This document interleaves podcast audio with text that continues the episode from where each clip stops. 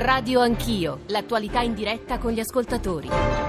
Sono le 9.39, Radio Anch'io stamane sta cercando di eh, approfondire, darvi informazioni, dettagli, spiegazioni, perché davvero ne abbiamo bisogno su quello che è accaduto negli ultimi giorni. Si è aperto un nuovo fronte della guerra siriana, forse non si è mai chiusa la guerra siriana con eh, l'invasione, ma la parola è probabilmente eccessiva, senz'altro i bombardamenti, l'intervento turco nell'area siriana eh, di Afrin, nel cantone di Afrin a maggioranza kurda. Che sta succedendo è la domanda che ci stiamo ponendo, anche perché eh, la causa kurda è stata stata cara per molti mesi e alla causa kurda hanno portato eh, la loro intelligenza, la loro passione e in qualche caso anche le loro armi e quindi la, il loro combattere eh, diversi italiani, ma penso anche che so alle storie, ai racconti di Zero Calcare, quanto ci hanno raccontato ad esempio quello che è accaduto a Kobani. Prima di eh, tornare da eh, Locatelli, da Slam, poi avere altre voci, volevo però leggere un po' di messaggi, ascoltare altri ascoltatori 335 699 2949 WhatsApp audio, SMS sms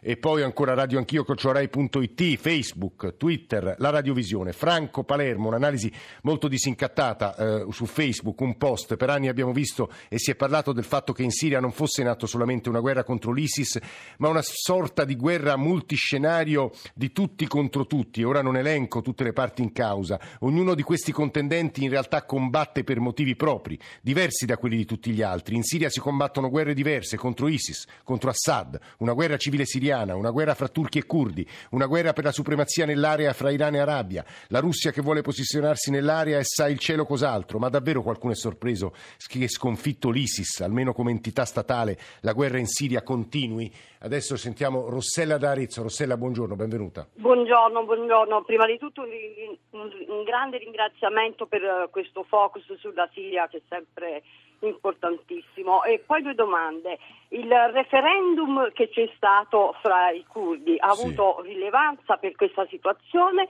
e poi eh, eh, va bene questo. E poi oggi non ci doveva essere un vertice sulla SIA proprio almeno perché no, questo... sì, il, vert- il, vertice di soci di fine gennaio che a questo punto credo si complichi molto ma insomma su questo ci sono persone molto più competenti di me. Aggiungo soltanto la, Vladimir che ci scrive la recente Turchia kemalista è stata un modello di laicità. Si riferisce eh, ovviamente alla Turchia di Ataturk quella dagli anni 20 in poi. Dove sono adesso quelli che hanno gioito per il fallito golpe colpe contro quello che Vladimir definisce il criminale Erdogan. Daniele D'Alecco, l'attacco eh, curdo, eh, turco ai curdi sul confine con la Siria non è che fosse da prevedere, a quello ci arrivavo anche io, è che essendo previsto Russia e Stati Uniti lo hanno autorizzato e o volendo essere buonisti lo hanno tollerato. Credo che si chiami Realpolitik.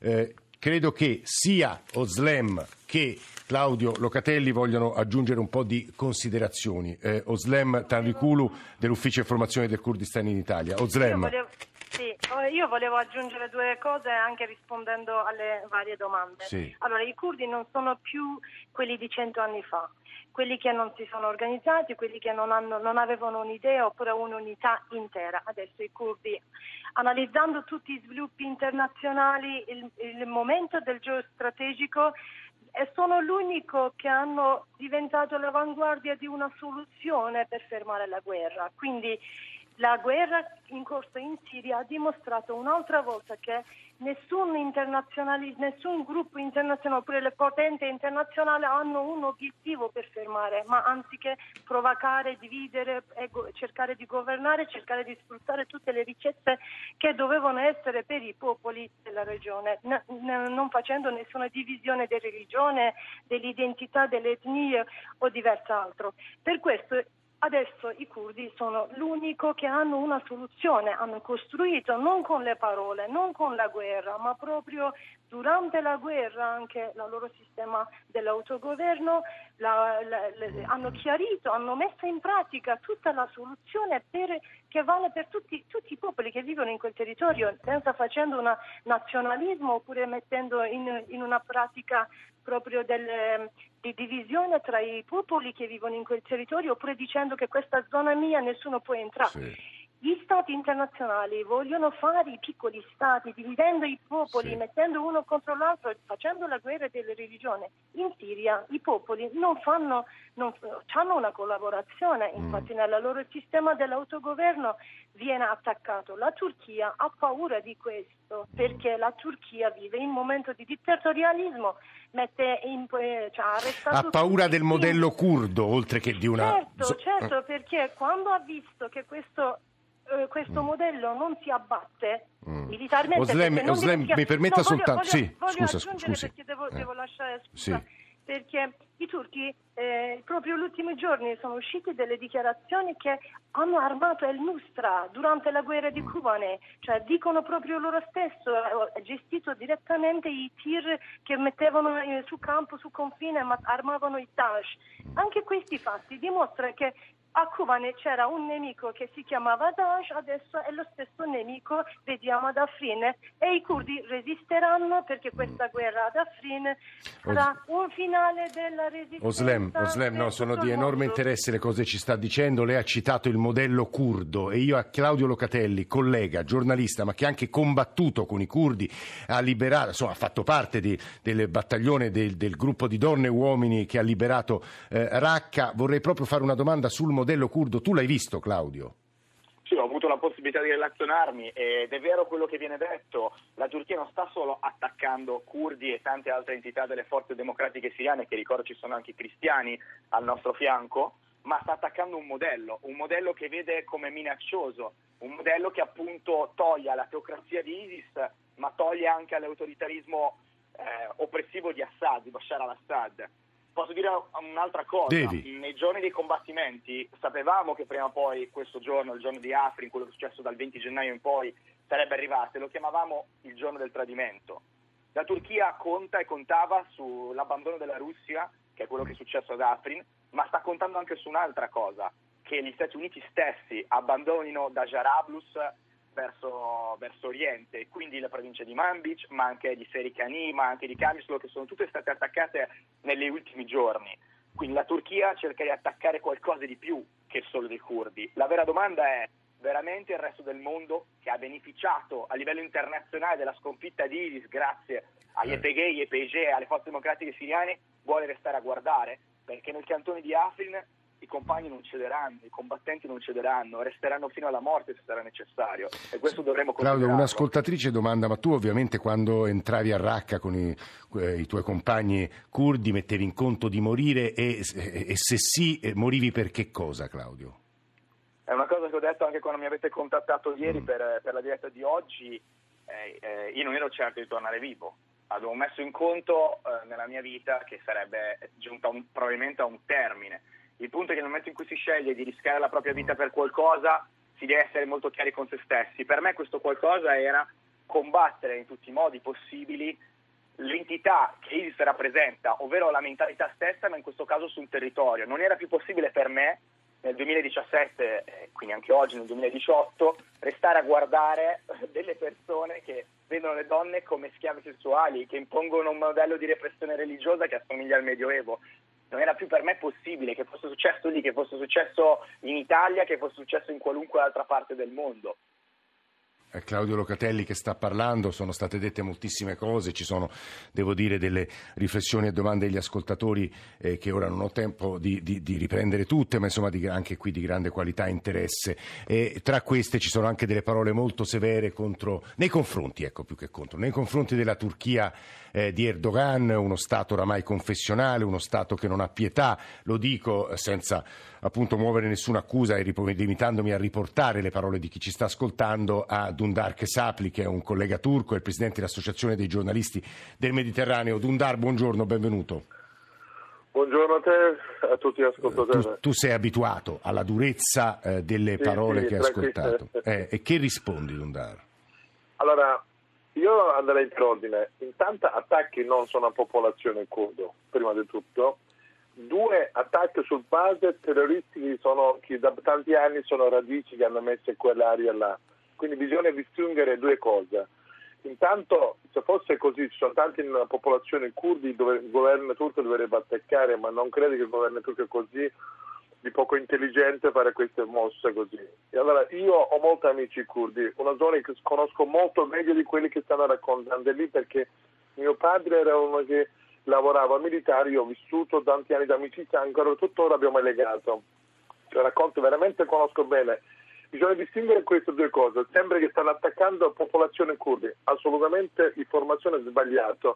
Quindi eh, dare una campagna, giustamente si può discutere di sbagliato corretto, questa è una cosa a parte, ma intervento su base terroristica, prima di tutto. Secondo, eh, libera- molti parlano eh, si possono avere dei problemi, non discuto, non, sono, eh, non, non dico che non, ci, non, non, esiste, cioè esistono dei problemi, sono sicuro. Sì. Però interno al nostro paese attualmente, per dare un piccolo esempio anche ascoltatore, dare un'informazione un po' corretta, poi eh, non voglio assolutamente attaccare e difendere nessuno, ci sono dei deputati eh, doc curdi, puro curdi, mm. attualmente sono governo, sono stati ministri, ex, ex presidente della Repubblica è stato un curdo, quindi voglio dire non possono dire che interno al nostro territorio non esiste democrazia per le elezioni che viene fatte, si è eletto da popolazione, cittadini curdi che vanno a governare. Quindi due cose diverse. È chiaro che dopo anni di problemi che abbiamo avuto con Siria, che Siria purtroppo è una situazione che conosciamo tutti, eh. prima di tutto. Due, eh, ogni giorno ci sono dei massacri, gente che morono, ma nessuno non parla di questo. Cioè, no, tu, tu, stai dicendo, Gundar, tu stai dicendo massacri di turchi? Da... No, non solo turchi, ma è un esempio interno, interno ai territori siriani. Ci sono dei massacri di sì, Assad sì. che ogni giorno che nessuno riesce a intervenire perché dietro ci sono russi. Mm. Quindi voglio dire, purtroppo guerra non, non credo che piacciono, uh, cioè a me prima di tutto io sono contro violente guerra mm. sicuramente, ma credo che anche il governo turco non ha questi interessi di fare questo. Qual è la finalità? io secondo me, perché poi purtroppo ho bisogno di ragionare con obiettivo. Eh, qual è la finalità? Esatto, eh. E la finalità secondo me di surgere base terroristiche dove hanno accumulato armi e dove fanno dei destramenti. Cioè tu in ultima analisi non ci stai dicendo eh, Erdogan e la Turchia stanno facendo gli interessi della sovranità statale e di mettere fine a un rischio terroristico, questo ci stai dicendo Dundar? No? Eh beh, quelli che io so, poi no. giustamente eh, su... io non posso dire oltre queste perché non ho delle prove, elementi mm, concreti. Mm, mm chi possa dire Ci sono interessi geopolitici no. di tutti, lo diceva molto bene un nostro ascoltatore con un post su Facebook. Guarda, non darti interrompo per pochi secondi perché la voce di Lorenzo Trombetta, che conosce benissimo il Medio Oriente, conosce benissimo l'area che stiamo descrivendo stamane, il corrispondente eh, per il Medio Oriente di Limes e ANSA, può aiutarci molto perché stamattina la parola che forse circola di più, Lorenzo, è realpolitik. A questo punto siamo già nel dopoguerra, le grandi potenze, ma anche le potenze regionali, fanno soltanto i loro interessi e tra le vittime ci sono i curdi. Lorenzo. Lorenzo?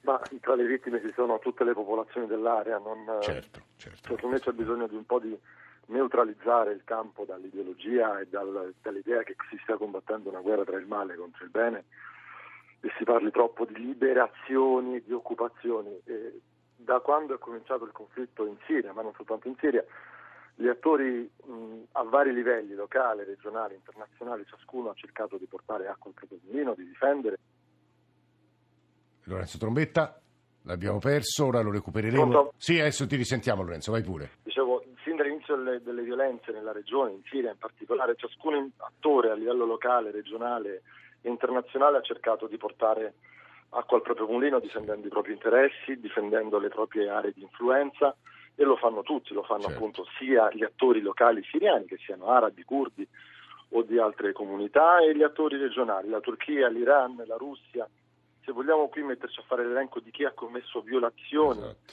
è davvero difficile eh, in qualche modo eh, far uscire qualche santo e qualche milizia o qualche esercito veramente mm. puro. Questo perché le cose che ho sentito fino adesso purtroppo mi sembrano molto vicine all'ideologia e poco all'analisi mm. di quello che accade. La realpolitik non è una novità.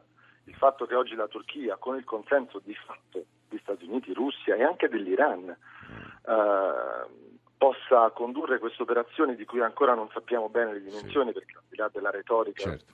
di Ankara, loro dicono che vogliono stabilire una fascia di sicurezza esatto. di 30 km, ovvero cancellare la presenza del PKK nell'area di Afrin. Eh, continuano a sostenere che non sono contro la popolazione kurda, ma eh, di fatto ad Afrin e nell'area la maggior parte della popolazione è kurda, quindi comunque Esatto. ci sarà un esodo e già c'è un esodo di civili, si parla di 5.000 civili sfollati nelle ultime 72 ore e ce ne saranno tante altre se l'operazione continuerà. Quindi è una, mh, un'operazione che va ancora in qualche modo soppesata, gli argomenti della diplomazia e della politica sono lì, ieri Erdogan ha parlato con il presidente russo, Putin, oggi ha appuntamento telefonico con Donald Trump, a, a Vienna, ma in particolare a Sochi, Sochi è confermata Esatto. la conferenza Fine di Sochi gennaio, ieri no? proprio- Eh.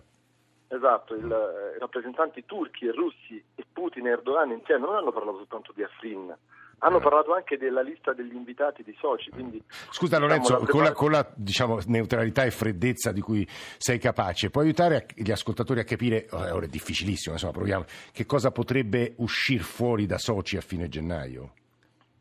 la Russia sta imponendo due diciamo, tracciati, da una parte una- un'azione militare, quindi con un, una- un risultato di fatto di chi eh, controlla le zone di influenza in Siria e anche un risultato politico. Dopo aver eh, messo insieme nel corso del tutto il 2016, 17 scusate, ad Astana, in Kazakhstan, gli attori militari, Sì. Iran, Russia e Turchia in primis, oggi con Sochi sta cercando di dare dei risultati politici alla questione siriana. Ah. Sochi ovviamente è sempre nell'area di influenza russa, come Sì. eh, non soltanto geograficamente voglio dire, ma proprio anche il fatto che sia la Russia a sponsorizzare questo incontro Sì. non è ovviamente un mediatore eh, imparziale, Certo. ma si cerca con di fatto un avallo delle Nazioni Unite di far sì che eh, la Siria occidentale rientri sotto un'influenza russo-iraniana, Sì. la Siria orientale, ovvero a est dell'Eufrate, sia controllata di fatto dal, dal PKK, Ah. eh, l'ala siriana del PKK, eh, con un, un avallo degli Stati Uniti. Ah. Il resto, le opposizioni, quelli che in qualche modo sono ancora sostenuti da vari paesi del Golfo e dalla Turchia, stanno gradualmente E, perdendo e- e la fascia influenza. curda a confine con la Turchia? A est dell'Eufrate Ah. la Turchia non minaccia, a parte qualche Benissimo. momento di... Quindi l'area, ma diciamo Rojava, Rojava, dico è corretto se dico Rojava? Ma eh, il Rojava dal punto innanzitutto è una definizione Eh. soggettiva dei curdi, quindi Ah. ognuno si prende le responsabilità che Sì. vuole non usare queste definizioni, ma comunque il Rojava dal punto di vista kurda arriva anche a Manbij ormai, Ah, ah, che è una ah. zona a ovest dell'Eufrate, e arriva anche ad Afrin. Afrin è- uno dei tre cantoni principali del Rojava. Dal punto di vista kurdo perdere Afrin sarebbe ideologicamente, non soltanto strategicamente, ma eh, sarebbe una grave perdita e anche un, un grave Lorenzo. colpo all'immagine di un Kurdistan che non è territorialmente continuo, Mm, mm, eh, mm. perché Afrin è separato dal resto degli altri due cantoni del Sì, Rojava, sì. secondo la definizione kurda, però comunque strategicamente è molto importante. Lorenzo Tombetta, grazie anche per la competenza insomma, che mostri ogni volta che ti invitiamo. Giovanni da Reggio Emilia e chiudiamo con una breve battuta di Locatelli. Giovanni, se riesce. Sì, pronto? Sì, vada Giovanni. Sì, niente, no, volevo solo rispondere a Locatelli che ha detto semplicemente se l'Occidente lascerà solo non faremo niente. Sì, purtroppo curdi saranno lasciati soli da tutti noi perché eh, li, abbiamo, li hanno ingannati sapendo di ingannarli perché ovviamente i turchi non, non- non- permetteranno mai di, di avere al confine queste cose. Soprattutto ricordiamo che la Turchia è la seconda forza militare Sì, all'interno della Nato. No, Giovanni, mi permette allora soltanto di lasciare un minuto appunto a Claudio Locatelli. Claudio. Beh, un'ultima battuta, Sì. eh, nell'ascoltare l'intervento di Dundar mi è venuto in Ah. mente un altro cittadino turco col suo stesso cognome, Can Dundar, Eh, ovvero l'ex direttore del Cumariette, un famoso media turco che attualmente questo direttore è autoesiliato in Europa, era al Festival di Ferrara eh, qualche mese fa. Perché cito lui? Perché è proprio lui che ha scoperto il legame delle armi che transitavano dalla Turchia a ISIS, le- il supporto che la Turchia dava a ISIS e proprio per questo gli uffici di quel giornale furono colpiti dalla polizia turca. Quindi quando pensiamo alla Turchia e pensiamo al nuovo modello che Erdogan sta portando avanti nel suo paese, pensiamo anche a questo e pensiamo quindi a chi sta attaccando chi. Ah, Claudio Locatelli, Dundar Chesapi, Lorenzo Trombetta, ma insomma tutti gli ospiti di stamane, grazie davvero per averci aiutato a capire qualche cosa di più. Insomma, complimenti che arrivano anche dagli ascoltatori che vi sono grati anche per la competenza che avete mostrato in questa trasmissione di eh, Radio Anch'io. Eh, noi siamo in chiusura, sentite la nostra sigla. Eh, in console stamane Max Gambino, Emanuele Di Clavio, Claudio Magnaterra, Luciano Pecoraro alla Radiovisione, poi la redazione di Radio Anch'io che ogni giorno cerca di costruire gli approfondimenti anche su suggerimento di voi ascoltatori, eh, cioè Nicola Ramadori, Alessandro Forlani, Francesco Graziani, Alberto Agnello, Adamarra, Cristina Pini, Maria Grazia Santo. In regia c'è Maudio Convertito, adesso c'è il GR1 delle 10, subito dopo la rassegna stampa con Giorgio Lauro e Claudio Sabelli Fioretti senza titolo. Eh, di nuovo grazie per averci ascoltato. Se volete risentirci, andate sul nostro sito, sul nostro profilo o sulla nostra app, insomma c'è tutto. Trovate le trasmissioni, trovate il modo di comunicare con noi. Grazie davvero a tutti per l'ascolto, ci risentiamo domattina più o meno verso le sette e mezza.